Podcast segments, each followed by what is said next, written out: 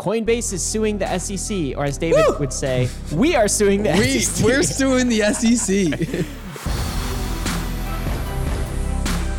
Bankless Nation, it is the last Friday of April 2023. What time is it, David? It's the Bankless Friday weekly roll-up where we cover the entire weekly news in crypto, which is always an ambitious endeavor. We got some lawsuits to talk about. This time in our favor, we're the ones doing the suing. Feels good, man. But in order to prepare for all of that content, make sure that you have your morning coffee. You got your coffee, Ryan? You're going to need it. Yep. Also, we should clarify, it's not you and I suing anybody, at least not in this case. We as the crypto industry are doing the suing. We the people are suing the powers that be. This is Coinbase suing the SEC. It's taking a while to get I guess I should just say that. We'll talk about that. Also, John Oliver, he's got some fighting words for crypto. Well, I think, it's mostly fair coverage. We're going to talk about this. I think it was the mainstream take, though. We'll talk about what that means. David, what else are we covering? Authorities are looking into SBF's parents. So SBF, the Bankman-Fried name, back in the menu today. But then, of course, we're going to get back into our roots, talk about Chapella 2 weeks forward, some more Rocket Pool stats, and something on Solana, I think is cool. So we'll talk about that as well. Yeah, go figure. Is it a phone, David? It's not a phone. It's not the phone. It's a backpack. It might be a backpack. It's not the backpack. All right. I don't know what the backpack is. To be continued. Guys, and of course, if you like Bankless and if you like crypto, make sure you like and subscribe, rate and review. That's how we pop to the top of the charts. Want to get to the top of the charts in Spotify and YouTube and any other charts that exist. We want to get the crypto message out there. David, see how much an AI Ryan is? Like, if that's a chart, I want to be there. It's a chart. Let's optimize. Speaking of optimization, the Safe Wallet wants you to know about account abstraction, which is an optimization that they are working on. So Safe, of course, used to be called Gnosis Safe. It's now called Safe. It's the multisig that everybody in Ethereum uses, including Bankless. You've heard us talking about account abstraction before as well. Account abstraction is kind of the new smart contract wallet that is going to put fintech user experience to shame. And now Safe has something they are rolling out, a way for you to tap into their account abstraction. David, tell them about this SDK. So if you are a developer, and like we all know, have been chanting on Bankless, we are in the paradigm of externally owned accounts.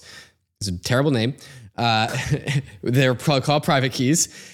We know 99% of wallets are private key, externally owned account wallets. Eventually, in the future, 99% of wallets will be account abstraction, also a bad name, smart contract wallets. And Gnosis Safe, also called Safe, is helping us get there with this SDK for developers to build more smart contract wallets so that we can fix all of crypto's goddamn terrible UX problems. And so Safe and their Safe Core account abstraction software development kit, devs name stuff so weird, but they've got a dev package for all the devs out there. So it helps you build on ramps, it helps you build your protocol, it helps you build relays for gasless transactions and meta transactions. It's got a little plugin for your fiat on ramps because you're going to need to get money into your wallet. And so, if you are building in the world of account abstraction, if you're building a smart contract wallet, or you need something like this for your Web3 game or whatnot, the Core SDK, which is available in the link in the show notes, is for you. And also, there's a hackathon going on Monday. This is Monday, May 1st. So if the dev stuff didn't appeal to you, this is a hackathon for everybody. They call it an anything goes hackathon. Anything. It's really hard to explain. The word anything, but with two A's, and they're both capitalized because it's an account abstraction hackathon, but anything goes. So anything goes. If you're if you're a non-developer, you can do stuff just like explain a project. You can do the marketing, the presentation. You can make memes. Anything goes hackathon. So it's literally like everything else is non-technical. I love these. Also, a great way to start and get on a team and to get some practice and sharpen your sticks in the Web3 world. Yeah, more inclusive hackathons. That's cool. I hope this trend continues. David, let's get to the market. Speaking of trends and whether they're continuing or not, got to start with the Bitcoin price. Today, are we continuing the trend up, down, or flat? Dude, crypto prices were super weird this week. Net flat on the week. So Bitcoin is down 0.33%, so it's flat. We are currently at $29,000. Almost touched $30,000. Almost broke below $27,000. But here we are at the end of the week, flat. But I will remind Bankless listener, you should probably just pull open your phone and check the price right now, because I don't know what it's going to be like in 24 hours. Well, speaking of which, before you do pull out the phone, let's talk about the ETH price at the time of recording. Did that do similar things to Bitcoin, flat on the week? Slightly down, but it's flat. Ether went down 2% this week. It's really funny. It's flat. Do you see these red candles? You see them both on the Bitcoin chart and the Ethereum chart. Yeah. This happened. Okay. So while we had a pump. The red candle happened while we were recording with Ledger. Ether pumped from 1,800 almost up to 2,000, and we were like, "We're back, baby." Same thing with Bitcoin. Bitcoin almost hit 30,000 and it bounced off of it, and then 5 hours later, everything dumps back down. Ether goes from almost 2,000 down to 1,800. Bitcoin goes from 30,000 down to 27,000. And now we're back right in the middle of those two things. So Ryan, what the hell happened? Well, this was happening, by the way, we don't usually do shows on just prices and just charts, but we did a show on just prices and just charts. And this is the candle we experienced during that show. Right. Do you see that talk on Twitter? People were blaming the thumbnail of that show as the problem. Yeah, yeah. Uh-huh. It's like a big goofy, a picture of Ledger with his mouth open. He looks scared. Words. Yeah. Uh-huh. that one might've been our fault. But that wasn't the case. So I don't think we can be blamed for this, at least, David. There was news breaking during the show. Mt. Gox and the U.S. government wallets making transactions. The infamous original Mt. Gox wallets that were supposed to be sort of locked up, maybe doing things, maybe causing a sell-off. This news sort of propagated. It turns out, David... So the TLDR of Mt. Gox is that there has been a decent amount of Bitcoin, something like 10 to 20% of the supply of the Mt. Gox hack Bitcoins that has been locked up in the court proceedings because some of the Mt. Gox... Forever. Because some people keep on delaying. I don't know why the strategy is behind that. Anyways, the Mt. Gox Bitcoin unlock FUD has been with us since I've been in crypto. It's like that meme of the truck running into the wall, but the camera cuts every single time. It's been like that for four years. And so the news broke that a Mt. Gox wallet actually started sending transactions, implying that the FUD has finally arrived. The truck is finally going to crash into the wall. And so an alert, like a bot alert about hey, this wallet's making transactions went out, which is what triggered this tweet from DB, who does all of these breaking tweets saying, Mt. Gox wallets are moving. They're going to sell. The implication is that the 10 to 20% of the Mt. Gox exploited Bitcoins are basically going to be sold because they were market. Right, because they were $300 to $1,000 at the time of purchase, and now it's whatever the price it is now, $30,000. So you're going to assume that these people are finally going to liquidate that almost decade-long forced hold. So that's the story. Yes. And then these things actually start moving on chain to set off this alert, this Arkham alert, which triggers this tweet, which forces the market to sell off. That was all that backstory. Turns out it was an errant bug. So once again, the truck did not crash into the wall. So turns out we just totally wasted your time by telling you this. Just like the markets wasted our time producing this errant signal. I feel like this is a bigger picture of the markets right now, David, which is no one really knows what to do. And so there's all of this noise. Right. This is just more noise. Yeah, people asking why the price up and down. Well, it was a false alert, but now it's kind of stayed down, at least from the highs. But it bounced a little bit. But, there's so much noise in this kind of market, and I just kind of filter it out. And I'm just done with it. I'm over it. How about the ratio? You done on the ratio? ETH Bitcoin ratio. I'm also done with the ratio. Okay, because it's going down. It's at 0.065, so downer-ish, but it's still within the last range it's been in the last 2 years. Nothing is significant below until we start to get below 0.055 Ledger or above 0.08. Ledger had good commentary on the ratio, I think. Yeah, he did. That's a really good episode. People should go watch that. Did it change your mind at all? Are you still holding the ratio for because he was David, if Bitcoin goes Bitcoin Hulk mode and Bitcoin's at $100,000 and Ether's only at $5,000, that is a ratio of I'm gonna can't do the math. It was something 0.05 or something. And I'm like, well, that's, I held that my ratio trade, but down to the 3 hours capital liquidation when it got down to 0.04 or something. So like, not scared. Come at me, bro. Like, I'm not scared. Yeah. Uh-huh. No, ETH is a different ETH than the last bear market, and that was the main thrust of Ledger's argument. Last bear market, it was weak. It was so weak in comparison to Bitcoin. We got a much stronger ETH this time around. Global crypto market cap. I'm going to say it this time, David, because it's so uninteresting. You're taking it from me 2 weeks in a row. We're above a trillion, 1.24 trillion. That's what you need to know. Tell us about this story, though. Cumulative ETH deposit with Beacon Chain and validator. So we shook the snow globe. What's happening with all the ETH that was staked? Is it being unstaked? Is it staking elsewhere? What's going on? So I've become a connoisseur of Chapella metrics, dashboards, etc. This particular dashboard from the block, I think is the best one to illustrate the Chapella snow globe. So this is the Ether supply deposited into the Beacon Chain since the launch of the Beacon Chain in December of 2020. And of course, the chart is up only the entire time up until the Chapella withdrawal fork that happened 2 weeks ago.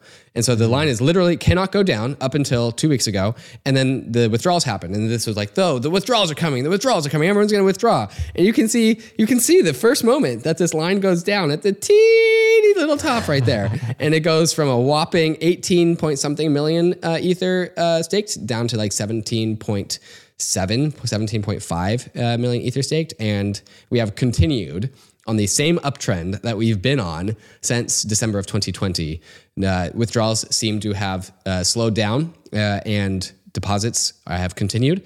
And so the withdrawals seem to be over 2 weeks. David, I want to take you back down memory lane, Crypto Grandpa. Do you remember when we were worried? The Ethereum community is worried about getting 500K ETH staked. Because we needed 500K to kickstart the Beacon Chain, and like we weren't necessarily getting there. Are we going to get it? Look at this. That's way back here. Yeah. 500K ETH.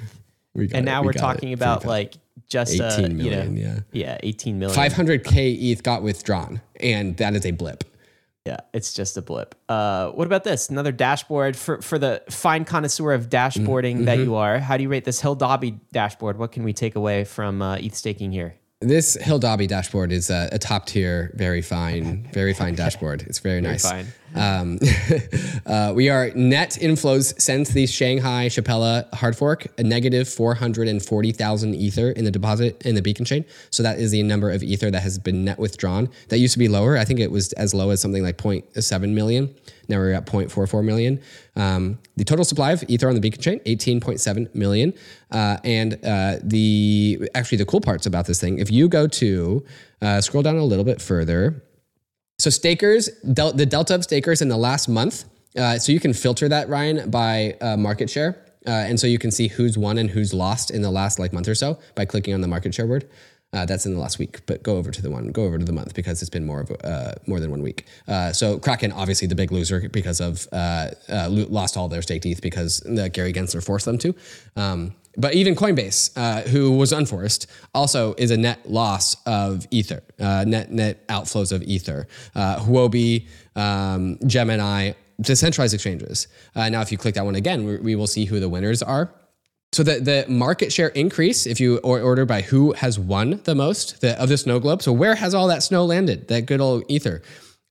Unidentified is the winner here at 1.5% growth in market share, which is big, by the way. Who is identified? Unidentified. Who is that, Ryan?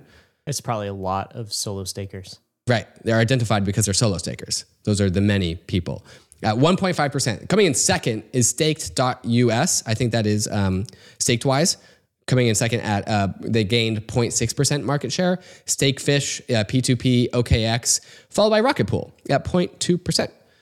And so that is the winners and the losers.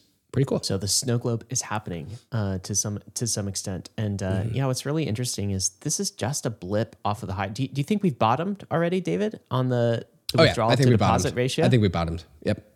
I'm famous for calling bottoms. Calling the bottom. You know what? I'm gonna agree with you. It's both David and Ryan calling the bottom. So you know it can't be wrong. That doesn't happen often. Two Bankless hosts calling the bottom right now. It's got to be the other thing that's worth noting actually is that Lido has not yet enabled withdrawals. They have like 2 or 3 more weeks. I think it's at the end of May when they, so like they still have their snow globe moment. And honestly, like when you're in the lead of staking derivatives and you're like taking your time to like enable withdrawals, like, yeah, I bet you guys would take your time to enable withdrawals. Well, maybe I shouldn't have called the bottom just now because who knows what could happen with Lido. That's a pretty... I wouldn't be too worried about that because you can always exit as a Lido person with stake teeth. And so there is an exit route. But yeah, there will be some pent up demand. Lido has definitely got a lot of net inflows. But that's because it's kind of unfair because they literally don't allow outflows. So that's, it's still in only for Lido. You know, it's a market piece I really enjoyed this week was a piece by Polynya, who is an L2 researcher in general, pseudonymous, had them on the Bankless podcast before, and they do a quick tour of the top 5 chains by economic activity. This is a post I think is worth reading. We'll include a link to it in the show notes, but I'll go through the kind of the breakdown. Number 1, top chain by economic activity. It's got to be, of course, you know it, Ethereum at number 1 by a lot. Okay, Ethereum secures $420 billion. Across ETH, ERC20s, and NFTs. Polynya goes through different dimensions to kind of judge both passive and active economic activity. And Ethereum is in the lead on both passive and active. Of course, it's far in the lead over the number 2, which is Bitcoin on active. And number 2, indeed, is Bitcoin. After that, Polynya mentions this very large gap, this very large delta. Tail. Yeah, there's like, it's a 2-horse race, basically. With Ethereum leading by a lot on the active side on economic activity. But then after that, you get into Arbitrum. It's number 3 on Polynya's list, followed by Tron and Binance Smart Chain. What's interesting is if you have been mostly absorbing Bankless content, right? We don't talk much about the Tron story, do we? We don't talk much about the Binance Smart Chain story. The reason we don't is because these are like... ETH maxis. Well... We're biased decentralization maxis. I totally will admit that. Like, I am a biased decentralization maxi. Right, like, I can't, like, both of us are. Right. And so, but Tron is doing a lot of activity and somewhere in the spectrum of like, is it sort of a bank? Is it fintech? Right. Or is it crypto? Is it an open banking system? I think the answer to that is yes. And it's doing a lot with Tether right now. Binance Smart Chain as well. So if you talk to people in Argentina right now, and what crypto are they actually using? It's like stable coins on Tron and Binance Smart Chain. That's what's happening. And that usage, I think, has great adoption in financially underserved parts of the world. I think it's great. I'm not mad about this. It's more private keys in the hands of more people. Yep. Hopefully it doesn't rug everyone at some point, but it's got some rug resistance in it. Not a lot, a little bit. It's got some, more than maybe a banking system. I'd say. Yeah, that's kind of cool. Anyway, that's the breakdown. He does follow up, excuse me. They also follow up saying that the once dominant number 2 player, Binance Smart Chain, and also Tron, has been dethroned by Arbitrum 1 this last bear market. Ooh. If the YouTube viewers are confused about the tweet that was on screen that didn't go by the list that Ryan and I just said, that's because Polynya elaborates further on about his reasoning, their reasoning. Oh, yeah. I've shown a faulty tweet. All right, David, what do we got coming up next? Coming up next, Coinbase suing the SEC. That's us, I claim. And a public response, an interesting strategy. They're posting their response to the SEC, both as a written letter, because that's what you do, and a YouTube video, taking a leaf out of influencer Gary's book. So we're going to watch a clip out of that YouTube video. And we'll also take a peek, Ryan, at a case study of some character development, if you will, of a pre-SEC Gary Gensler at MIT giving some takes. So we're going to watch some clips. We've been clip heavy on the weekly roll-up in the last couple weeks. I like clips. And that continues. Speaking of clips, John Oliver. Got some John Oliver clips as well. And he's got some takes for crypto as well for the mainstream. So we're going to play all those clips and talk about them and all that stuff as soon as we talk to some of these fantastic sponsors, especially Kraken, our strategic sponsor for 2023, the one that we always look at when we look at prices earlier in the show. So thank you, Kraken, for helping us look at these prices. And let's go hear from Kraken right now. Kraken Pro has easily become the best crypto trading platform in the industry. the place I use to check the charts and the crypto prices, even when I'm not looking to place a trade. On Kraken Pro, you'll have access to advanced charting tools, real-time market data, and lightning-fast trade execution, all inside their spiffy new modular interface. Kraken's new customizable modular layout lets you tailor your trading experience to suit your needs. Pick and choose your favorite modules and place them anywhere you want in your screen. With Kraken Pro, you have that power. Whether you are a seasoned pro or just starting out, join thousands of traders who trust Kraken Pro for their crypto trading needs. Visit pro.kraken.com to get started today. If you haven't yet experienced the superpowers that a smart contract wallet gives you, check out Ambire. Ambire works with all the EVM chains, the layer 2s like Arbitrum, Optimism, and Polygon, but also the non-Ethereum ecosystems like Avalanche and Phantom. Ambire lets you pay for gas and stablecoins, meaning you'll never have to spend your precious ETH again. And if you like self-custody, but you still want training wheels, you can recover a lost Ambire wallet with an email and password, but without giving the Ambire team control over your funds. The Ambire wallet is coming soon for both iOS and Android, and if you want to be a beta tester, Ambire is airdropping their wallet token for simply just using the wallet. You can sign up at ambire.com, and while you're there, sign up for the web app wallet experience as well. So thank you, Ambire, for pushing the frontier of smart contract wallets on Ethereum. Coinbase is suing the SEC, or as David would say, we are suing the SEC. We're suing the SEC. This is a tweet from Paul, the chief legal officer at Coinbase. He says, today we filed a narrow action in the U.S. Circuit Court to compel the SEC to respond yes or no to a rulemaking petition we filed with them last July, asking them to provide regulatory guidance for the crypto industry. All they want is a simple yes or no. David, what is happening here? So I've never heard of this narrow action phrase before. I'm assuming it's a legal term to sue. They're suing them to do this one thing, which is reply yes or no to this petition, which you've got pulled up, that they filed with them last July. So they filed a petition. If you want to skip over to that one, Ryan. They filed this petition forever ago, and Coinbase is suing the SEC to get them to just say yes or no to this petition. Reply to our letter. Paul follows up his tweet saying, the SEC is required by law to respond to petitions, quote, within a reasonable time. But they have not yet responded to our petition from last July, which we are coming up to almost a year on, being May almost. And so that they are suing them for not doing that, their job, in a reasonable amount of time. Cool.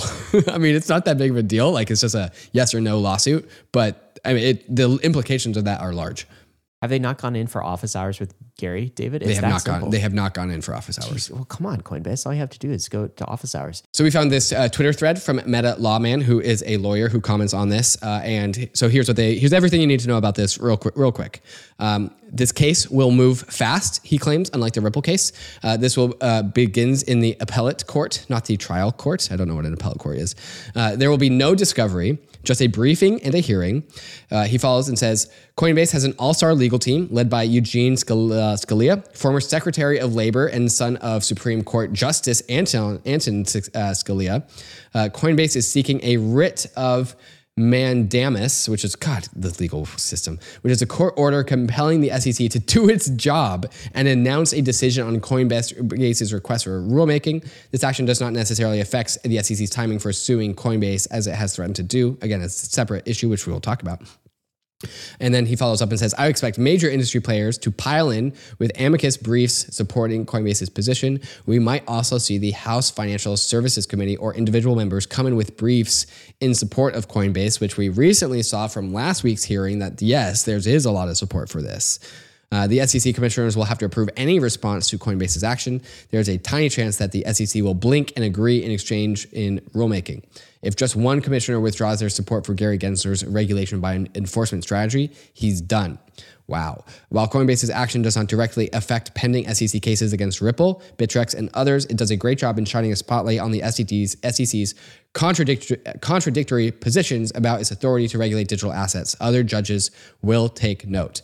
I remember, I think a month ago, I can't remember when, but one theme of the roll-up was like, Gary Gensler is Icarusing. He's flying too close to the sun. He's gone too far. It was probably the weekly roll-up where the SEC announced the Wells notice against Coinbase.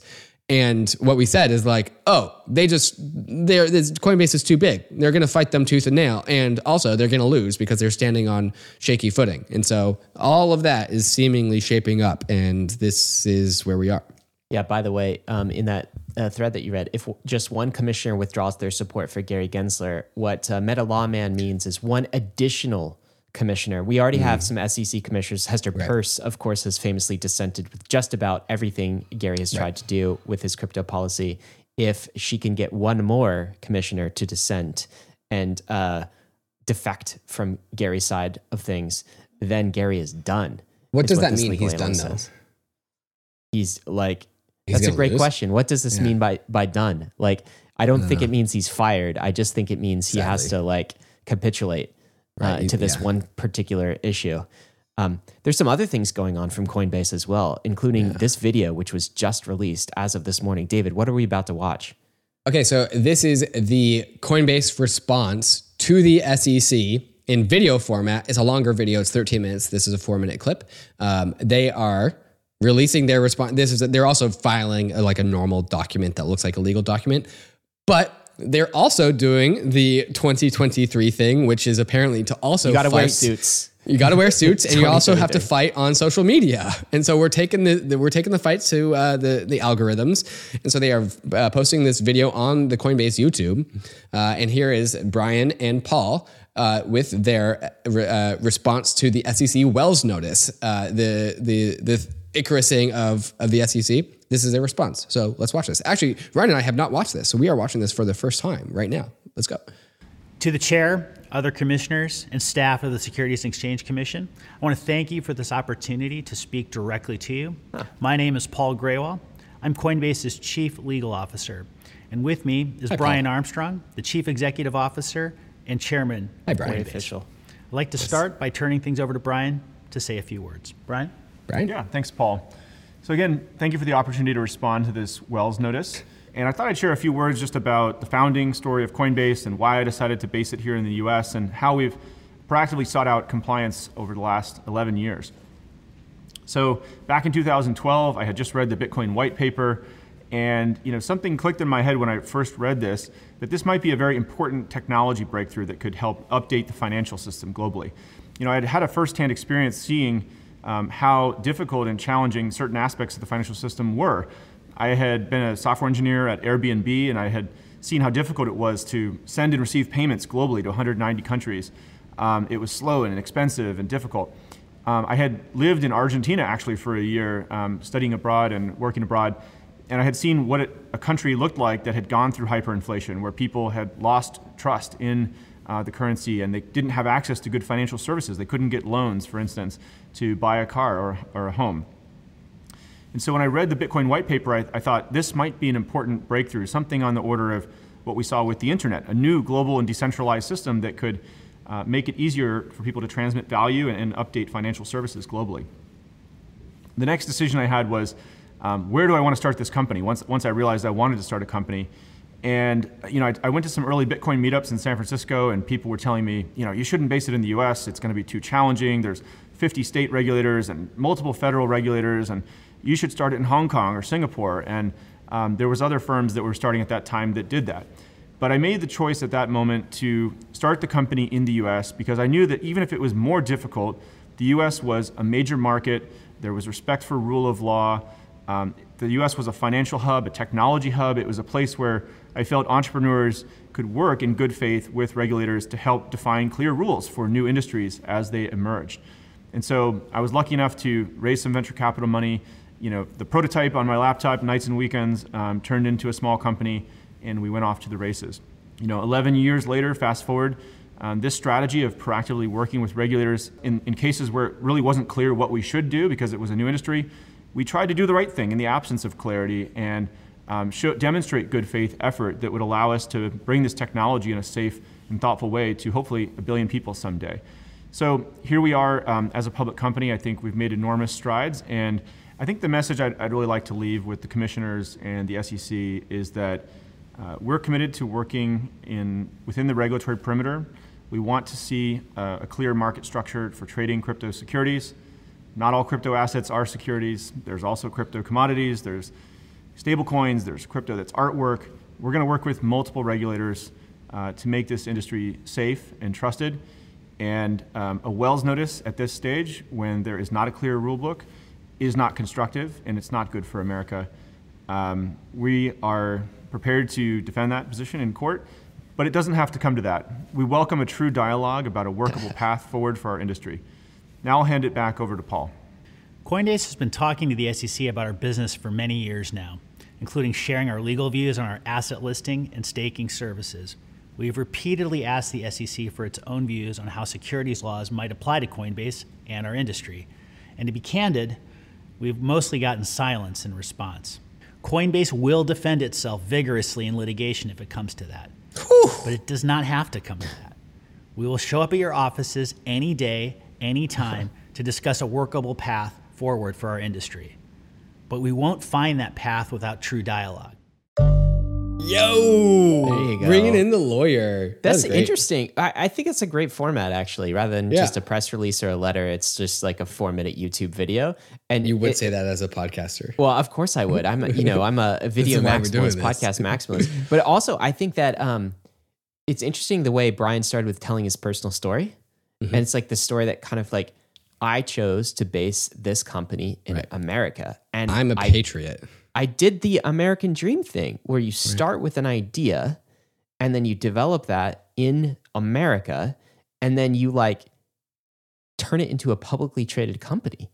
Right. Like I did all of the things that I thought you wanted me to do. Right. And now we're getting penalized with regulators who are just unworkable. And you sent Wells notices that there's going to be enforcement. And like, just stop it, right? Like, you're not even willing to talk to us. What's going on? I think it's effective. I hope it lands. What do you think? You think this video is going to land? Well, I think when you compare and contrast this video versus the Gary influencer video, like they didn't need to make this video. They just needed to submit a document, a legal document, which they did, which so few people are going to watch. So many more people are totally going to watch this video. And like, if you compare this video to Gary's stupid stock footage influencer video, this is going to resonate way more. Well, do you know, it's the reason everyone's doing these videos is because I think they all recognize that this is a battle for hearts and minds at this point in time. 100%. Right? It's not just, we'll see you in court, even though that was kind of the not so veiled threat there, which is, thank God we have another check and balance. But right. It's like also, Brian showing up to tell his story and then his lawyer next to him, the bad cop, being like, and we're we'll going sue to you. Sue you. Anyway, I think it's effective. David, you want to do some throwback clips of Gary Gensler, the way he used to be before accepting the job here? Yeah, this is pre-SEC Gary Gensler. This is before he turned into a paid shill for the banking sector. When he was a free man, if you will, giving his free, unadulterated takes as a professor of knowledge at MIT. So here's what Gary has to say about how you start a decentralized crypto network. Let's hear from Gare Bear. And it could be something that has no central authority right now, no central intermediary, and it's just had a jump start something. I think in that circumstance, it's more likely you need a native token. So you want to start a decentralized network. You need something to jumpstart it. And so Gary says that's why you use a native token. Interesting. Interesting. Continue. Okay. Go on, Gary. But Ryan, do you think that those native tokens are securities? Let's ask 2018 Gare Bear. Here we go. So we already know in the U.S. and in many other jurisdictions that 3/4 of the market are not ICOs or not what would be called securities, even in the U.S., Canada, and Taiwan, the three jurisdictions that follow something similar to the Howey test that we've talked about. Yeah. 3/4 of the market is non-securities. It's just a commodity, a cash crypto. 3/4 of the crypto market, according to Gary. Initial coin offerings and what's a security and what's not a security. Relevant and important debate.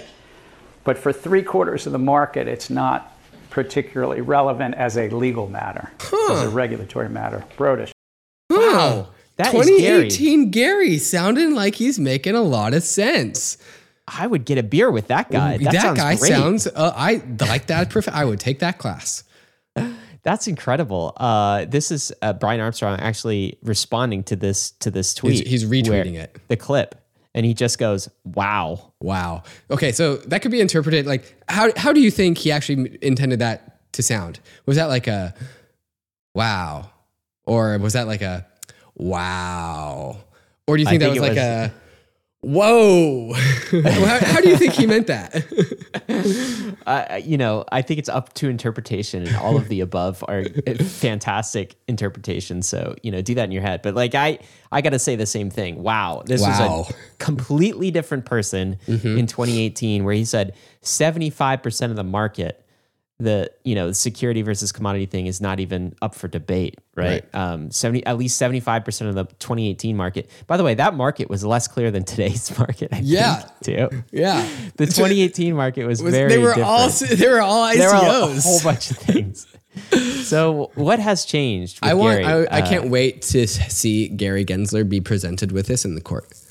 Just like, hey, curious, Gary, what made you change your mind? On stage, like on trial? Yeah. You're talking about like an under oath, on prosecution. Trial. When did you go from everything is a security? When did you go from 3/4 of these things are not securities and we need native tokens to bootstrap a network to 99% are securities? Where was the change? What changed? Because something happened. Something acute happened. There's a clear before after moment. And I would like to know what caused that. I think it's like you get in a position of power and then your incentives totally change. So you're not incentivized towards kind of like truth and actual communication of the story. You have a different agenda, whether that's more power accrual is maybe part of the agenda here, whether this is more like political influence is part of the agenda, where there's actually some kind of like lobby group that is drastically influencing you. We may never know. But we can only judge him by the 2018 Gary versus the 2023 Gary. And these are two completely different people. That's the thing. Do you remember at the time when Gary Gensler was actually replaced Jay Clayton as the SEC chair? And there was actually an air of maybe hope about this. There was cautious optimism about Gary Gensler, because we knew these 2018 clips. And we're like, finally, a regular that understands this industry. Yeah. Uh-huh. And now he's used that understanding and completely like abandoned it in pursuit of some different agenda. It's very unfortunate. Yeah. But let's talk about what we can do. Mm-hmm. So there is some action that we can take. What is this, David? Can I mint an NFT and support a cause here? How does this work? That's exactly what you can do, Ryan. So Coinbase is starting a Stand With Crypto campaign where you can mint a commemorative shield NFT. It's an NFT with a shield. It's literally an emoji. And it's a very, very low price mint, something like 0.007 Ether, I think. So Ryan's going to go there right now. He's going to connect our friends and sponsors at MetaMask, the wallet there, so he can go and mint this thing. Are you making me mint it right now? I'm making you mint it right now, yeah. Uh-huh. Okay. The mint is free, but there is Zora charges a fee. That fee is like 0.077 Ether or something, so like a couple dollars, which goes to the Gitcoin advocacy round. So all of the fees from this Shield Mint NFT plus 100,000 DAI donated, I believe, by Coinbase is going to the Gitcoin advocacy round. So Ryan is going to mint his NFT with MetaMask, our friends and sponsors at MetaMask. Thank you for doing that. And then a little bit of 0.00777 Ether. It's real cheap. The gas will cost you a lot more than the actual price of the NFT. Let me tell you, it's about $10 in total right now. Okay, so Ryan just minted one. So thank you for donating to the Gitcoin advocacy round, and that's going out. And thank you for supporting crypto, Ryan. I appreciate that. I also burned some ETH in that transaction. You also burned some ETH. Yeah. That's awesome. So we are fighting back. We are pushing back on this, David. We actually have Paul, the chief legal officer at Coinbase, coming on the show a little bit later too. What's happening there? Yeah, it will be out by the time the Bankless Nation is listening to this. So Thursday night, we are live streaming with Paul, who is coming up. You're going to come on and we're going to talk to him about suing the SEC. So that's going to be pretty sweet. Looking forward to that one. I can't wait to hear what he says. I prefer to talking to the bad cop in this scenario. Yeah. David, another fight for crypto, though, is the mainstream narrative. That's a fight I think we still need to put in some work on. John Oliver on his show tonight covered crypto. It's his second major crypto episode in about a 25-minute segment. And I think he really expresses what the mainstream thinks about crypto right now. Of course, he covered the events of 2022. So he talked about FTX. He talked about Terra. He talked about Celsius. And his conclusion was pretty much that crypto is mostly a scam, almost 100% a scam. And I don't blame him necessarily for reaching that conclusion given 2022. Yep. And yet it falls so short. So David, I think we should maybe play some clips and give the Bankless listeners a flavor of what the conversation was. But FTX has been just one of the many dominoes that fell in the crypto world. Over the past 2 years, the market value of all cryptocurrencies fell from around $3 trillion in late 2021 to around $1 trillion last year. And there are small investors who got badly hurt by all of this. 1 in 5 Americans has invested in, traded, or used cryptocurrency. And you can find countless stories of people losing most of their life savings in the recent implosions, underscoring that everyone in crypto was never actually going to make it, no matter how much Randy Zuckerberg sang otherwise. So tonight, we thought we'd take a look at what has been happening in the world of crypto by looking at 3 of the biggest collapses over the past year. Each of these companies was founded on the promise that they would replace some part of our financial system. There is Terra, a cryptocurrency, Celsius, a crypto bank, and FTX, a crypto trading platform. In theory, they were supposed to be our next dollar, our next Bank of America, and our next stock exchange. But in reality, they are fiascos. So far, David, he's not wrong on these takes. Yeah. I mean, these are the exact takes that we had in 2022. It's just... Well, we didn't think of these about not these specifically, but we are replacing the dollar. We are replacing the stock exchange. It's not FTX. It's Uniswap. It's not Terra. It might be something like Dai. It's not Celsius. It's DeFi, right? Yeah, that's the thing. And but so these are our narratives. These are the words that we use. He's not wrong, is what I'm saying. Let's play another clip. Just as a reminder, every single crypto coin is just something someone with a laptop made up. That is true for all of them, like Dogecoin, Catcoin, PandaCoin, Furrycoin, Cumrocket, Elon Sperm, and Monkey Jizz. Those are all real, by the way.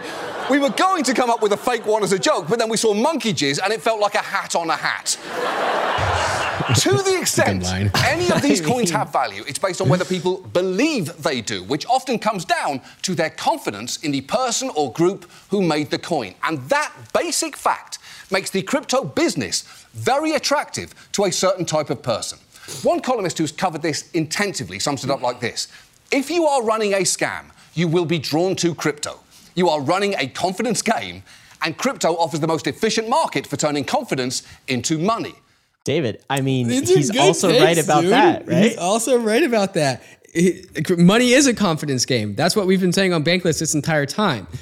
He's just applying it in this more narrow. It's like, the largest, most chest pounder dude or developer is the new winner in this world.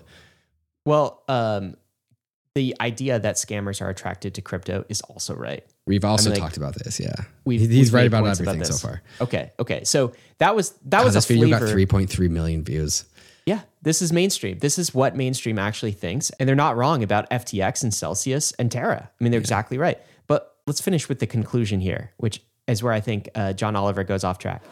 And the thing is, there are still companies out there making all the same claims that you've seen tonight. And I'm not saying that they are all scams. Maybe these 3 are the exceptions, although they would be joining all the other exceptions that we haven't had time to talk about tonight, from BitConnect to Quadriga to so many more.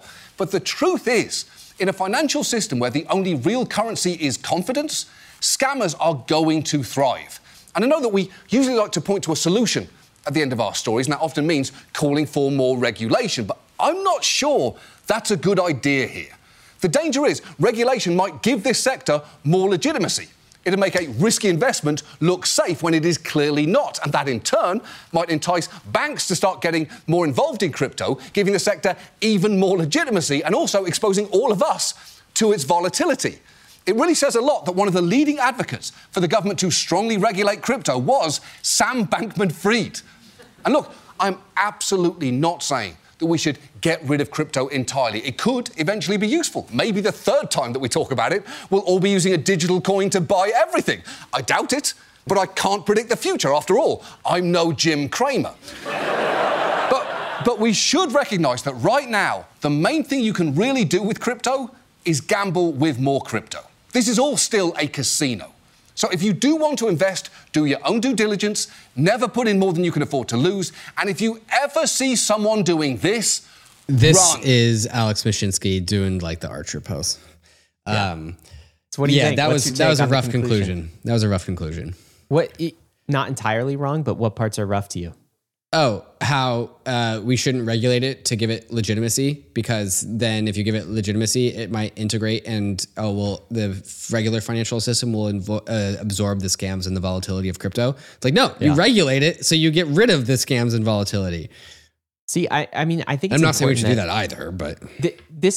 This, though, David, is the narrative that crypto is up against in 2023. And it's both kind of a headwind. This is what 2021 cost us. 2022 cost us, yeah. It's both a headwind, and 2021, like you're talking about the bull market run up, and 2022 is when the scammers, exactly. Period, the last bull market cost us this. Yes, exactly. Yeah. Here's I think the interesting part about this, and why I think there's an opportunity. For me, the scam slamming he just did was actually cathartic. I mean, we did a lot of that ourselves, and the ridicule for SBF and Do Kwon and Mashinsky is totally deserved, but the conclusion that all crypto's a scam, that's where I think there's some hubris, right? And I think the problem with the mainstream narrative here is you can finish John Oliver's show, and I watched the whole thing, and you could feel like you completely understand crypto. Right. Like that is the, I guess the hidden problem with a show like this is you're like, oh, that crypto thing, everything that was going on, the big price run up, it was just a bunch of scams. Ha, I thought so. And then you're going to dismiss it, and you're going to miss out on the alternative to Celsius, which is DeFi, and the alternative to FTX, which are Uniswap and Coinbase type regulated exchanges and Kraken. And you can miss the alternative to, a stable coin, for instance, like Terra, and you'll miss something like DAI and everything, all the innovation that's going on. So the reason it's an opportunity, David, is because I think right now, just like in 2019, when crypto was dead, and the cycles before that, we're getting the same sentiment. And I am happy to have the counter trade to that, because I think this is what the mainstream narrative thinks right now. And so to me, this is a massive buying opportunity if you believe the opposite. If you believe that crypto isn't a scam, if you believe there is real innovation here, if you believe that stablecoins will be absolutely massive, if you believe that DeFi will actually change the world and be the way we bank in the future. Right. This is a massive counter trade opportunity. No, that's exactly right. Yeah. This is a great signal of how, when you are being a contrarian investor about something that, have high confidence in being right about. But it gives me 2018 to 2020 vibes when we felt that about Ethereum. Dare we call this a bottom signal? Oh, certainly. I mean, it's one of the bottom signals, right? In the same way Randy Zuckerberg video was a top signal. We're all going to make it. Sure. I mean, and also this John Oliver's audience is the exact kind of people, I'm going to blank a statement here, is like all of the people who were bitter about the crypto people making a bunch of money in 2021, 2022. This show is for them. They want to watch the show and be like, oh, I believe in myself. Yeah. All the crypto haters that got bitter that their crypto friend made a bunch of money, I'll call them fart smellers, are watching this show and being like, oh yeah, that's great. That's totally what happened. Right. And so that is his audience, right? And that's why the conclusion he has of like, don't even give it any legitimacy. Don't even regulate it. The conclusion of that show doesn't matter. It doesn't have to be a good take for him to conclude, to get the views, to get the people to, smell their farts and all that kind of stuff. That's exactly how he was going to end the show, on exactly that note, because that's what the audience wanted. Right. And that he would never produce a counter show in the peak of a market talking about like how the crypto is doing the crypto thing. You would never see that. You would only ever see the show in the bear market. Yeah. So crypto gave him all of the ammo to produce that show that he needed. We just served that to him on a platter. I do not blame him at all for that take. Way. I'm just pointing out that it's an incredibly shallow take. That's what the overall mainstream narrative thinks about crypto right now. Uh-huh. And so if you counter trade that, I think it could be a good move right now if you believe the opposite. David, what do we have coming up next? Coming up next, we got some updates on the Binance Voyager deal. Sad for Voyager. We're also going to talk about SBF's mom, of all people. SBF's mom. I won't sing the song.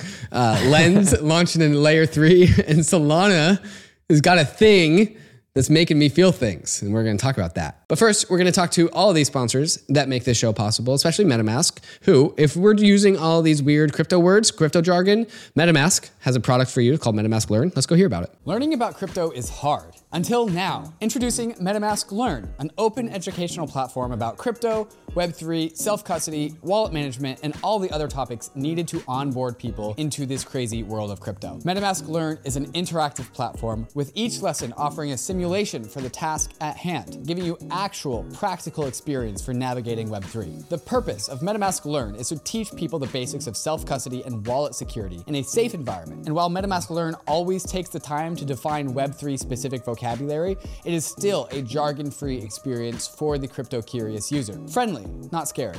MetaMask Learn is available in 10 languages with more to be added soon, and it's meant to cater to a global Web3 audience. So, are you tired of having to explain crypto concepts to your friends?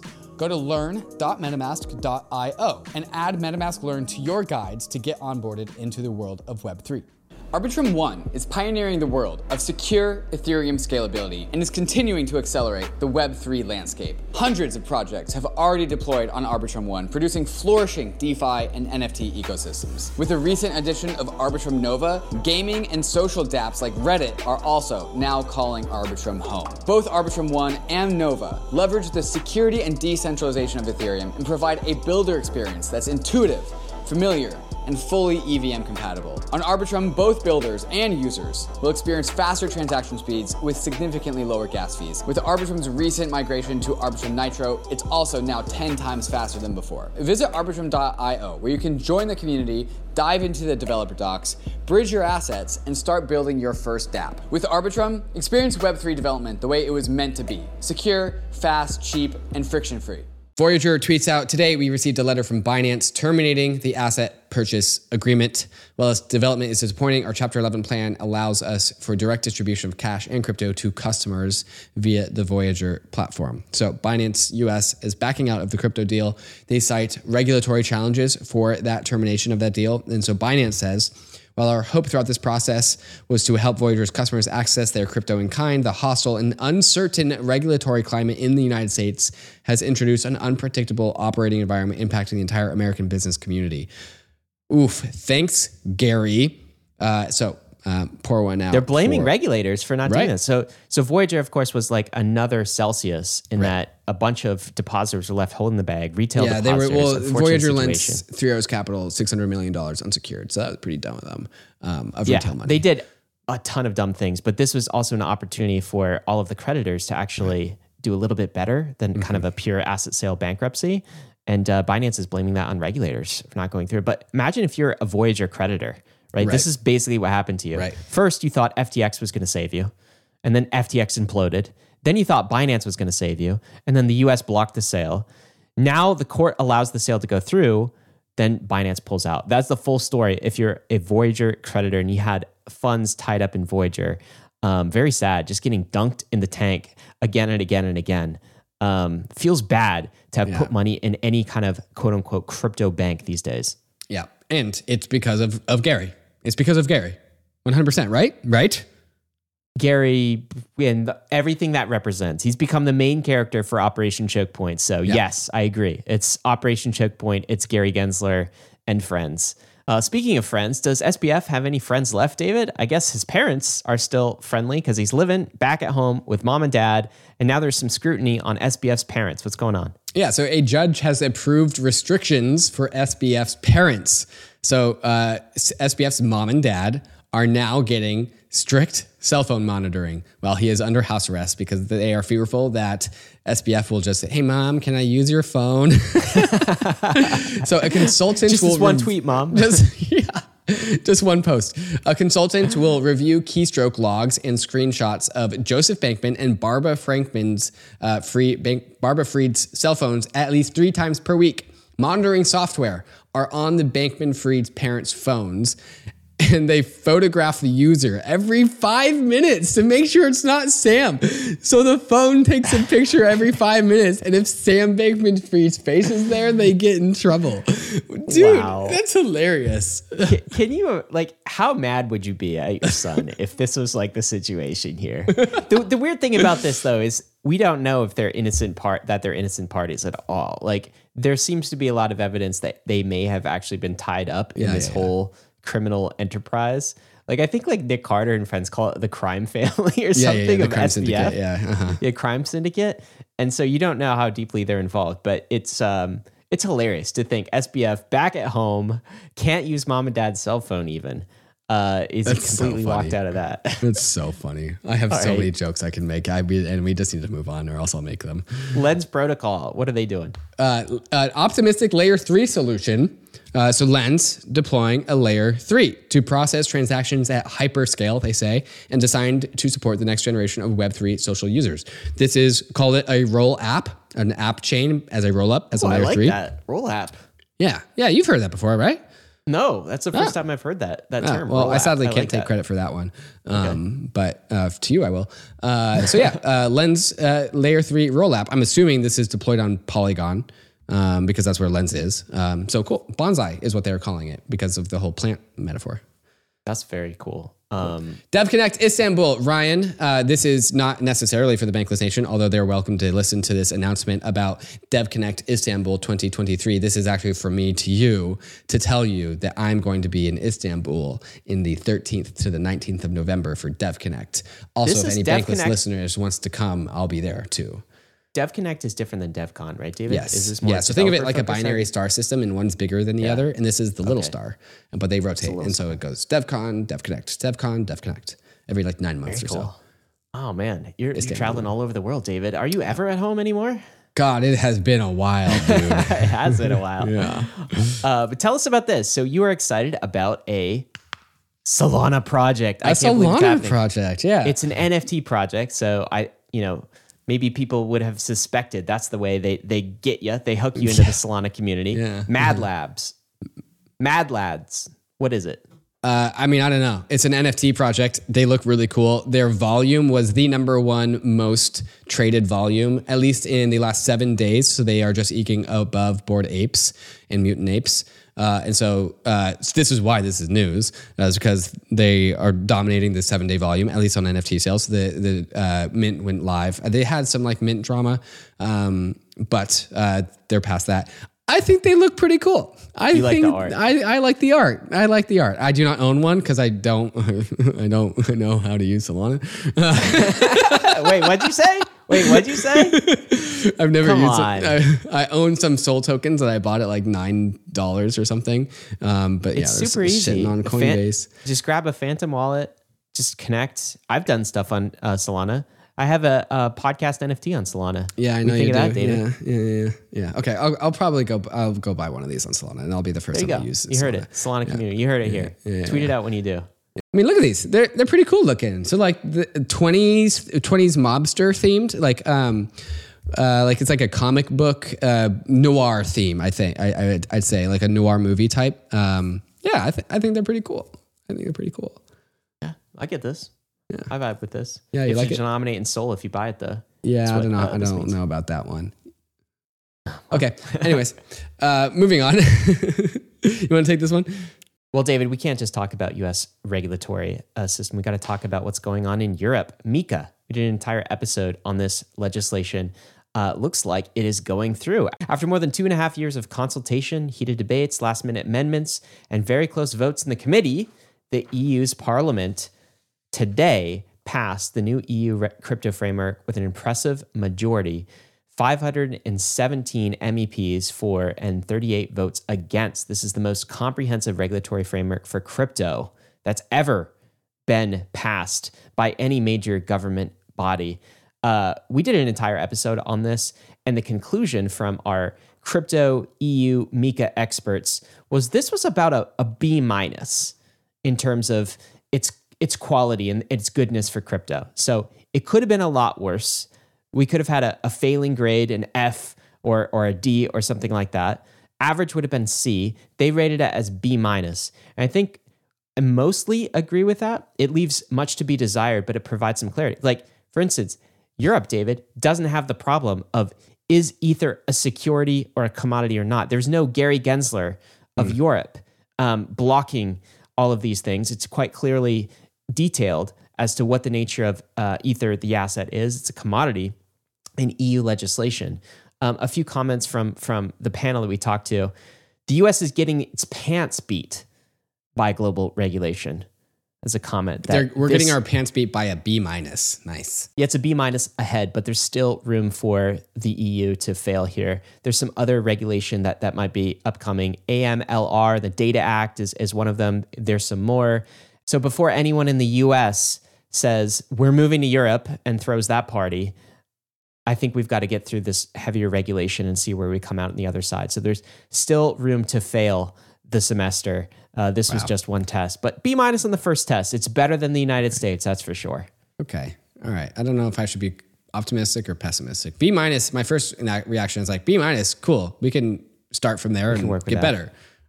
But then I guess you could start from there, get worse. Anyways. You can. Whatever. So some of the most boomer news that we'll ever put into a weekly roll-up. TransUnion, the credit scoring company, is working with some partners to deliver credit scoring to blockchain. Hey, that's so cool though. TLDR, they are allowing, they're basically being an oracle for credit scores on a blockchain. So you have your credit score. Your FICO score. Your FICO score. Yeah, you can put that on a blockchain so that something like Aave could like review that credit score and be like, okay, I'll give this person a line of credit. It's not going to work exactly like that, but that's kind of the deal. I think that's awesome, actually. It's not a terrible use case.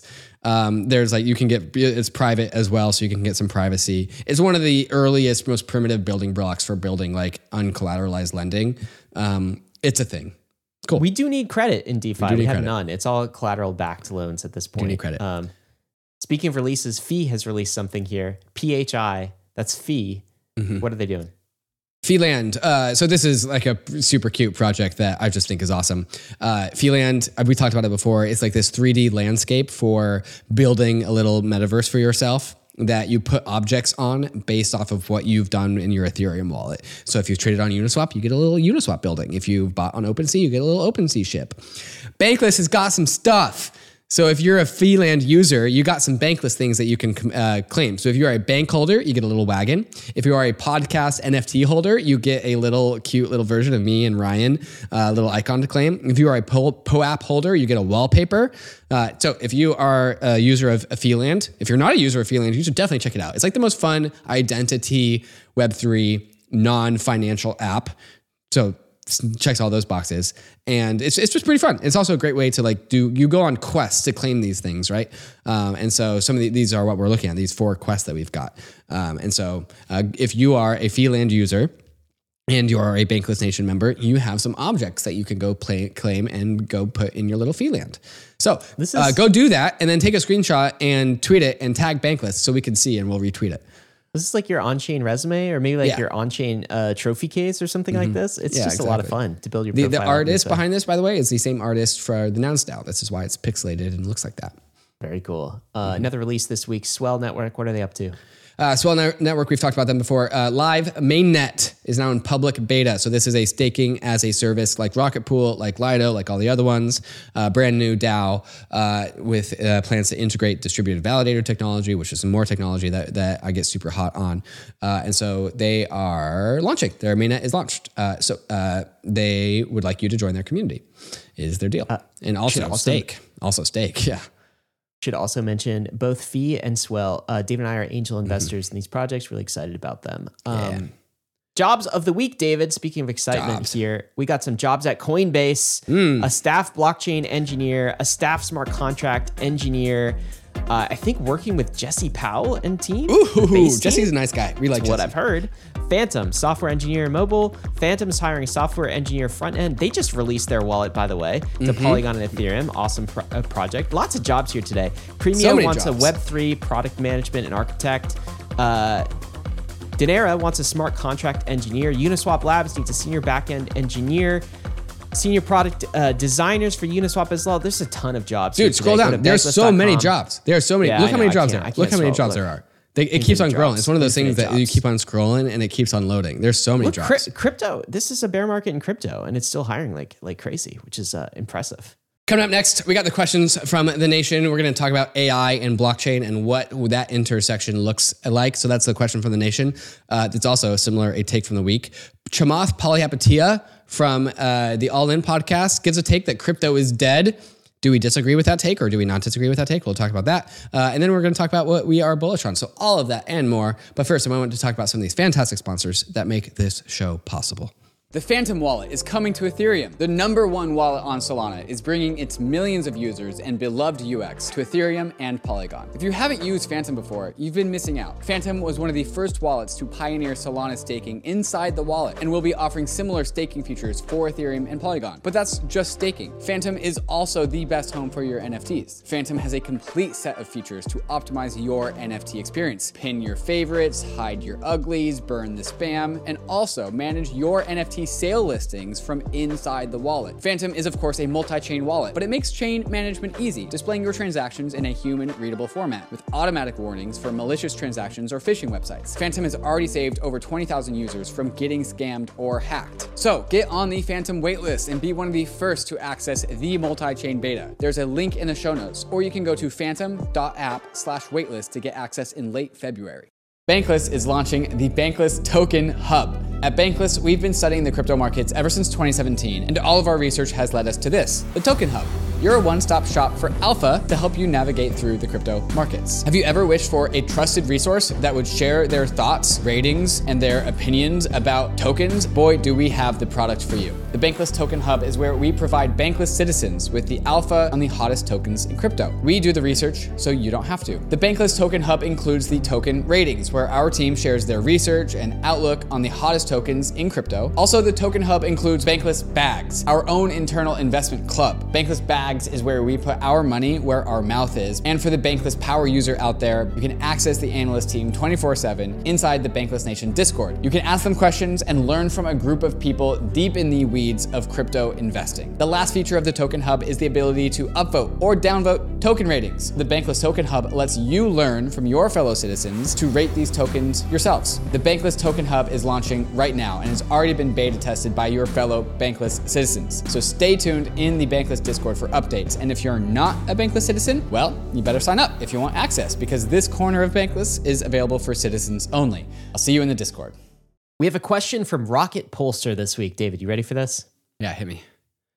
Rocket Pollster goes, given a future of AI, deepfakes, disinformation, and blockchains, what companies and projects are at the forefront of ensuring provenance and how? Is in brackets, hardware? Question mark. So we acknowledge all of these problems with AI becoming like, we don't know who the robots are online. Whether the robots created this piece of content or a human did. And robots are like infinitely scalable. Okay. Very, very cheap to spin up. We've always had sort of when it was just the humans on the internet, there was a cost to kind of producing information. And now there's this ability to mass spread all sorts of information, like information that's not credible, all sorts of things. So is there a blockchain solution to this, or is there any solution to this that you've seen? Yeah, so really prescient question, I'd say. I think there is, and dare I say, Rocket Pollster is looking for alpha. About like, okay, what are the companies here? Because they're probably, I'm assuming that they are bullish on the intersection of AI and crypto, and specifically provenance, right? This is one of the really early use cases of crypto that we've seen before. Once upon a time, there was fake news shared about Vitalik's death and about Vitalik's assassination, and the Ether price started to plummet. And so Vitalik took a selfie with a piece of paper of the current block height of Ethereum, and just to prove that it was recent enough, and then tweeted like that proof out. Of life, right? Proof of life, right? And then the price recovered and we moved on. So like you could use the same sort of format with like AI, right? And this is just called timestamping. You just like submit a hash and a block about the origination of some content before you release it to the public, so that when everyone's like, what's the real source of this? You can prove that you have the most original piece of content. So there's, and you could sign that with a private key as well, right? Sign that with a private key, right? Yeah. And like, that's actually not really a revolution in cryptography. That is, or cryptocurrency. That is a revolution in database design as a blockchain. That's a database solution. And cryptography. It's totally a cryptography yes. solution. Yes. That's actually a solution that's absent of the currency, other than we need a system to secure the database, and that's what we need the currency for. Anyways, I digress. I kind of see two venues here.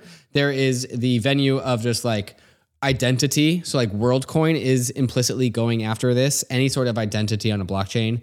The identity play is a part of this, like provenance in the world of AI. We need human AI. You can trust me because you're listening to me on Bankless and I'm a human and you've been listening to me for a while. And I'm going to tell you that I own davidhoffman.eth. So you can go to davidhoffman.eth and you can assume that that's a human player. And it's another human like me is going to socially verify that you own davidhoffman.eth, right? And that's kind of enough to prove that you're a human. Yeah, but you're an AI, so that does get precarious. So there could be more perfect ways of doing that. But there's like what I'm saying is like there are companies that will go directly after this problem, and then there are other ways that are adjacent to this that provide solutions to this problem adjacently, and that's the identity world. And then there are companies that are going directly after this, which is just like a time stamping company. I remember in 2017, there was like an ICO that was like a timestamping company on Bitcoin. And for some reason, the Bitcoiners thought it was bullish. But I don't know of any, I can't name any specific ones, but it is that is a worthwhile place of research to explore, I would say. I think it's huge. I think it's so important. This tidal wave of manipulative content is about to hit the internet. So we got to find out who the humans are and who the robots are. It's also a national security threat. Like this is kind of nation state, like when nation states can attack other nation states with robo propaganda, right? Like how do you actually, this is just a massive tidal wave that's going to hit everybody. And what I've seen, David, is like, we have the building blocks in crypto. It's going to be something crypto or crypto adjacent. Like we have the ability to store uncensorable, provable data on computers that are always running, cannot be taken down, cannot be censored. We got that. We got the private key cryptography and kind of the management. We have some of the early stages of identity type systems. WorldCoin kind of takes it to we can actually prove a human using like iris scan type data. And by the way, I think we want to get WorldCoin on the podcast at some point to discuss this. Oh, it's scheduled. We have that scheduled. Sam Altman and the co-founder are coming on. I haven't seen anybody who's put this together in a way that's like scalable and going to work. There's like a lot of slides and a lot of companies promising, and decentralized identity has been a theme. Verifiable credentials have been a thing that people have talked about, but who is actually putting it all together? A lot of talk, right? But like who's actually putting it together and making it scalable and making it ready for the world? So the solution is completely clear. I know it's going to, I feel very strongly it's going to be crypto or crypto adjacent. What can I invest in? Like, where's the alpha? I mean, that's what I want. I'm kind of back with Rocket Pollster. And the truth is I haven't quite seen the project that really excites me on this yet, but it's got to come, right? We got to solve this. Someone's going to solve it. Yeah. And I think the big question is just like, does this get solved emergently by a collection of adjacent technologies, like I was saying, or is there one particular startup that's going to tackle this problem head on? Like, that's an interesting question. Yeah, I agree. All right, we'll keep our eyes peeled and we'll let you guys know, Rocket Pollster. Let's get to some takes this week, David. The first take is one we teased earlier from Chamath from the All In podcast. He says, David, crypto is dead in America. I saw this tweet from CNBC. He said in the US it's dead, but I think we should go straight to the source and actually hear what he said in context. So let's play that. I was just curious to get your thoughts. SEC obviously sent a Wells notice. We talked about this before to Brian Armstrong of Coinbase. He said he's thinking about or considering relocating out of the US if the regulatory clarity does not improve. Crypto's dead in America. It is dead in America. Crypto's dead in America. I mean, now you had Gensler. So matter of fact, you had Gensler even blaming the banking crisis on crypto. So the United States authorities have firmly pointed their guns at crypto. Is it a scapegoat or was it a fuck around, find out moment for crypto in your mind, or a little bit of both? I don't know. I just think that they were probably the ones that were the most threatening to the establishment. Okay. And they were the ones that, in fairness to the regulators, did push the boundaries more than any other sector of the startup economy. And so now they're paying the price for that. The bill has come due for them. What do you think about that take, Dave? I love how they talk about this. They talk about us as like all of them, the crypto industry. And I'm like, we do the same things. Of course, everyone does this, but it's like interesting. You blanket to be on the industry end. The crypto people, their check has come due, right? It's like, that is not my check. Chamath. I didn't catch that one. Well, what do you think of his overall take then? So that was our take for last week on the weekly roll-ups. Like, yeah, crypto is dead in America. See, I mean, that's a hyperbolic statement. Chamath is a little bit of a diva. All of these guys are a little bit of divas. So are we. Content producers are kind of divas. He's being a little bit of a diva. He's not wrong. Everything he says right. By saying his statement so emphatically and hyperbolically, that's what you're saying. Yeah. And you agree with the tone and the thrust of that statement.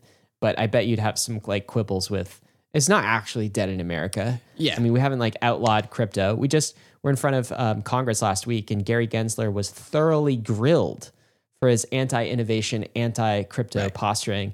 I think it's, for me, it's a step too far to say crypto is dead in America. 100%. It's 100%. And I think if we were having a conversation with him and we were nitpicking, he would become much more moderate about it. Yeah. Just like as the high level headline, crypto's dead in America. Yeah.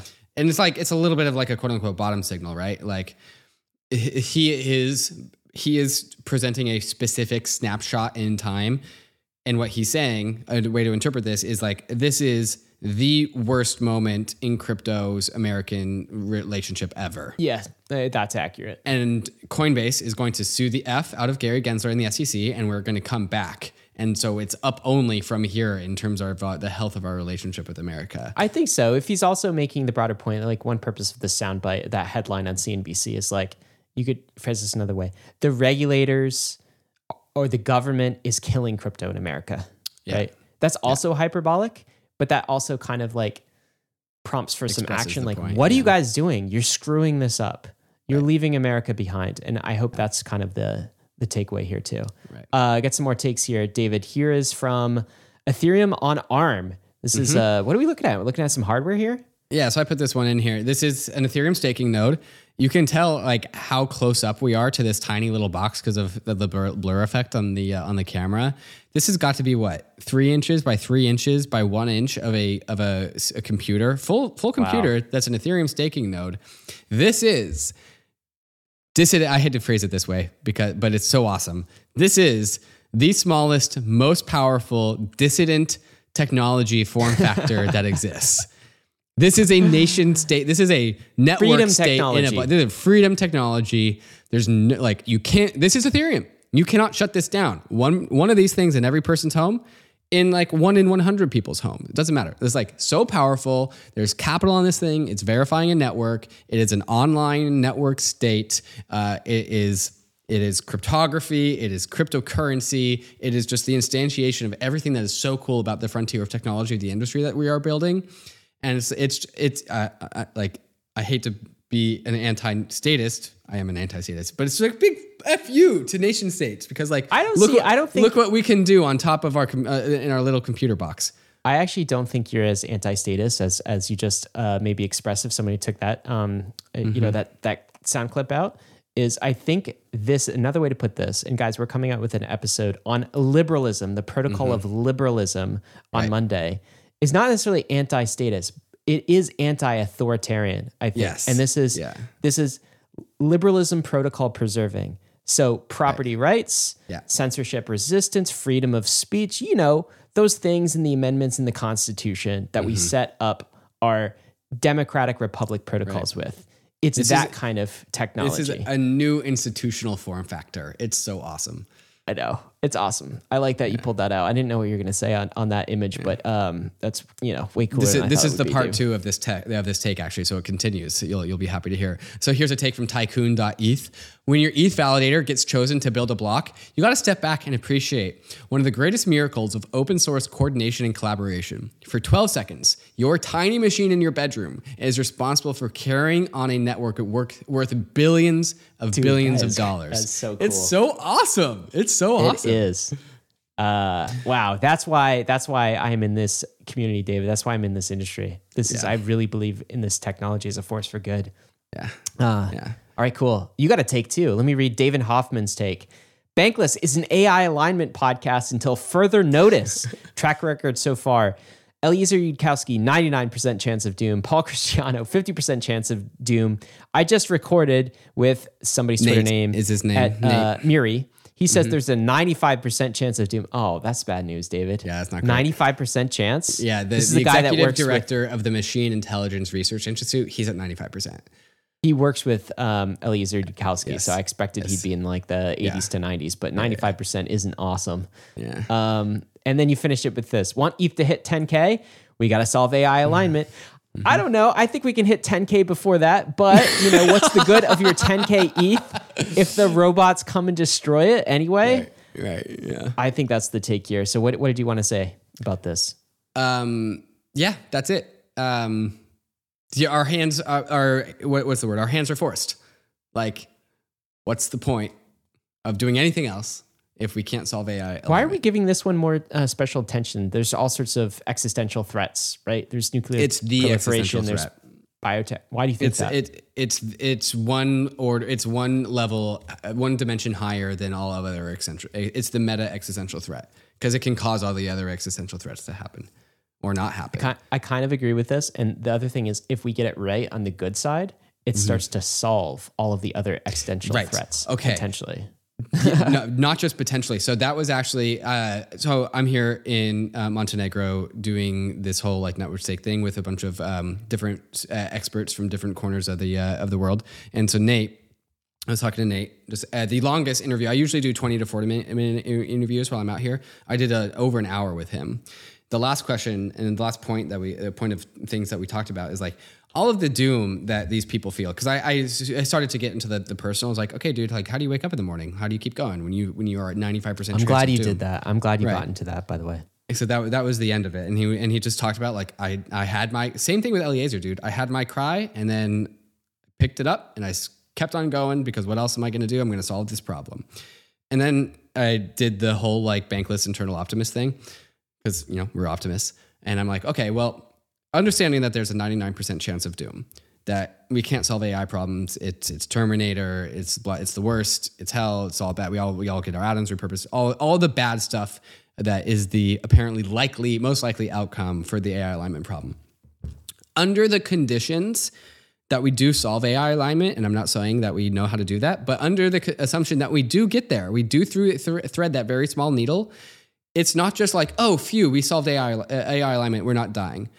It's actually all of the evils that we are trying to avoid invert. And they go from evils to positive because we fixed AI alignment. And so it not just goes like, oh no, phew, we still get to operate society. Society starts to become literally perfect. It becomes a utopia. It becomes heaven because we solved AI alignment and because we are working with them and they are producing the heaven that we want. And so like, maybe the 99% is bad, but the 1% chance that we solve AI alignment is so good. You're telling me there's a chance. No, I'm not telling you that there's a chance. I'm telling you that if we do get through that chance, the other side of that chance is so cool and awesome because AIs are doing cool stuff for us, alongside us, shoulder to shoulder with us, should be motivating. And it cancels out how bad the 99% is. So I don't know if it cancels it out for me, but I think it's definitely the stakes are like, we don't often talk about the other side of this if we do get it right. I mean, all of our episodes have been doomer, but like, I think it can solve a whole bunch of the existential problems that are outside of the category of AI. Not just a whole bunch, all of them. That's the cool thing. It solves every problem. Is that what you're bullish on this week, David? I think I saw that. Is this what you're bullish on? AI, crypto? Tell me about what you're bullish on. Yeah. So actually, that goes back to Rocket Pulser's question. And that topic, I am bullish on. All of a sudden, this AI alignment problem is going to like sweep the world slowly but surely. We're front running the opportunity here at Bankless with this. Eventually, everyone's going to be talking about this because we're going to be faced with the problem. Crypto is going to provide some tools and some like time stamping, like proof of humanity, like all of this stuff is going to provide parts of the solution we need to live in an AI world, and it's going to start to legitimize crypto because we've been thinking about these problems for the last decade, and Web 2 has not, and nation states have not. We are creating future technologies in crypto that we need to live in an AI world, and we've been building them for a decade now. And so we, as an industry, are the most prepared to help humans live in a post-AI world.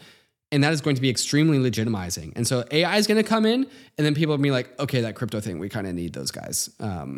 Thanks for building the identity stuff. And that's what I'm bullish on. Oh, I'm also bullish on prescient Bankless listeners will notice that it's a different time in the day from the last pre-sponsor break. That's because we had to pause the episode, go do like 3 meetings, and then come back because Ryan and I are super busy. In that amount of time, I bought one of the NFTs from earlier, the Metalas I was talking about. You did Solana. You did the Solana thing. I touched Solana for the first time. I bought, so here's my little dude. I try to get one that looks like me. Did I get good enough? Yeah, that's pretty good. Yeah? So this is a Mad Lad. This is a Mad Lad, yeah. Uh-huh. Yeah, that's good. There you go. That's also, I'm now bullish Mad Lads, and I own one.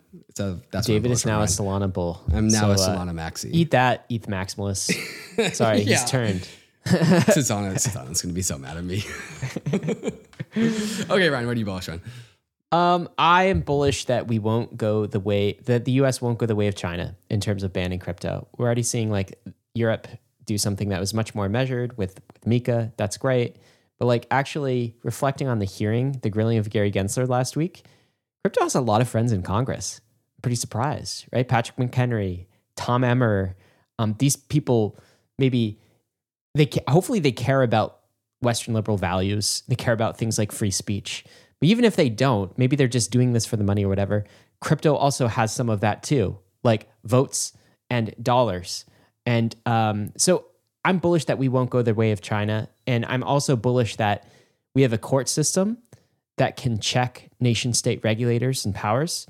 I don't know if this works in all the countries around the world, but the fact that a company, an entrepreneur, can effectively sue the SEC and Gary Gensler, and that there is another power, a higher power in the court system, a check and balance on a regulator that wants to completely quash this industry. That's another bullish signal. I also think that we can win the court of opinion, right? So you heard the Brian Armstrong's like, hey, I started the company, entrepreneur. I decided to locate it in America. What Gensler is doing, he's driving this out of the U.S. How is it fair? How can you be called a credible regulator of securities when after 7 years, you don't even know, you can't even tell us, you won't give us the clarity on whether Ether is a security or not? It's not that freaking hard. In fact, we saw those clips earlier. Gensler knew it was a commodity in 2018. Like, it was obvious. And now he can't tell us it's a commodity. I think we win that battle in the court of public opinion. And I do think, like, in a democracy, hopefully that's what the US still is. It has that semblance. It calls itself a democracy. That will matter as well. And so I think we win there too. So winning in Congress, or early stages of like turning the tides in Congress, court system check and balance. I think we can win the court of opinion as well. So all of this to say, you know, this has almost been the year we've been talking so much about regulators in 2023. Mm-hmm. And it's all because of the backlash of SBF and Do Kwon and Mashinsky in 2022. And I get it, but I feel like we've seen the worst. I don't want to say it's the bottom. Like, there could still be some things in Operation Choke Point that are happening, but I'm starting to see blue skies ahead and the tide turning a little bit. And I don't think that this ends with kind of a, you know, US ban on crypto or some disaster scenario. Yeah, I think that's right. And when we were doing our Ledger show, the State of the Nation we did yesterday, the chart show, we for a brief moment, we were talking about how, like, you and I got very bullish on Ether in the 2018 to 2020 bear market. And it was perhaps one of the most contrarian things that you and I will ever do with our lives, was be bullish Ether in that time frame. And like, one thing I mentioned in that show, and I've been reflecting on it in the last like day or so, was that I haven't been able to feel that level of contrarian since. Because like, well, if it was easy to be contrarian at $100 Ether, it's 20 times less hard to do it at $2,000 Ether. But like, reflecting on the current state of the world right now, Gary Gensler and the SEC, John Oliver, just like public opinion about crypto and NFTs, everyone like crypto, crypto is dead, NFTs are scams. We don't need crypto. Upon reflection, it actually is, once again, very contrarian right now, and makes it feel very safe because we know crypto is not going anywhere. They don't even understand how AI is going to come force their hand and make them use crypto. They don't even know that. We know that. That's why we're here. That's what we're doing. Yeah. I agree. It doesn't feel quite as contrarian, but it's still like the age-old trope, but we're still early. Can I say that without sounding cliche and dumb, right? Yeah. It's still actually true. We're still early. Super early. Guys, to prove that, we have a meme of the week, a combination, moment of zen for you. The normies won't understand this, David.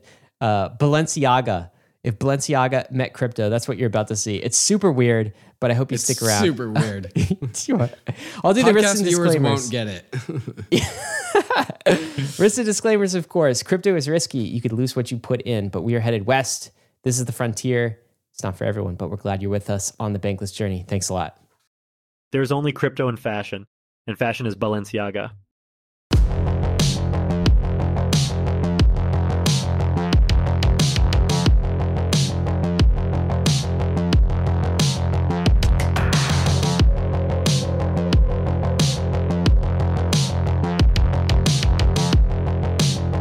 You're not wearing Balenciaga, you will get liquidated.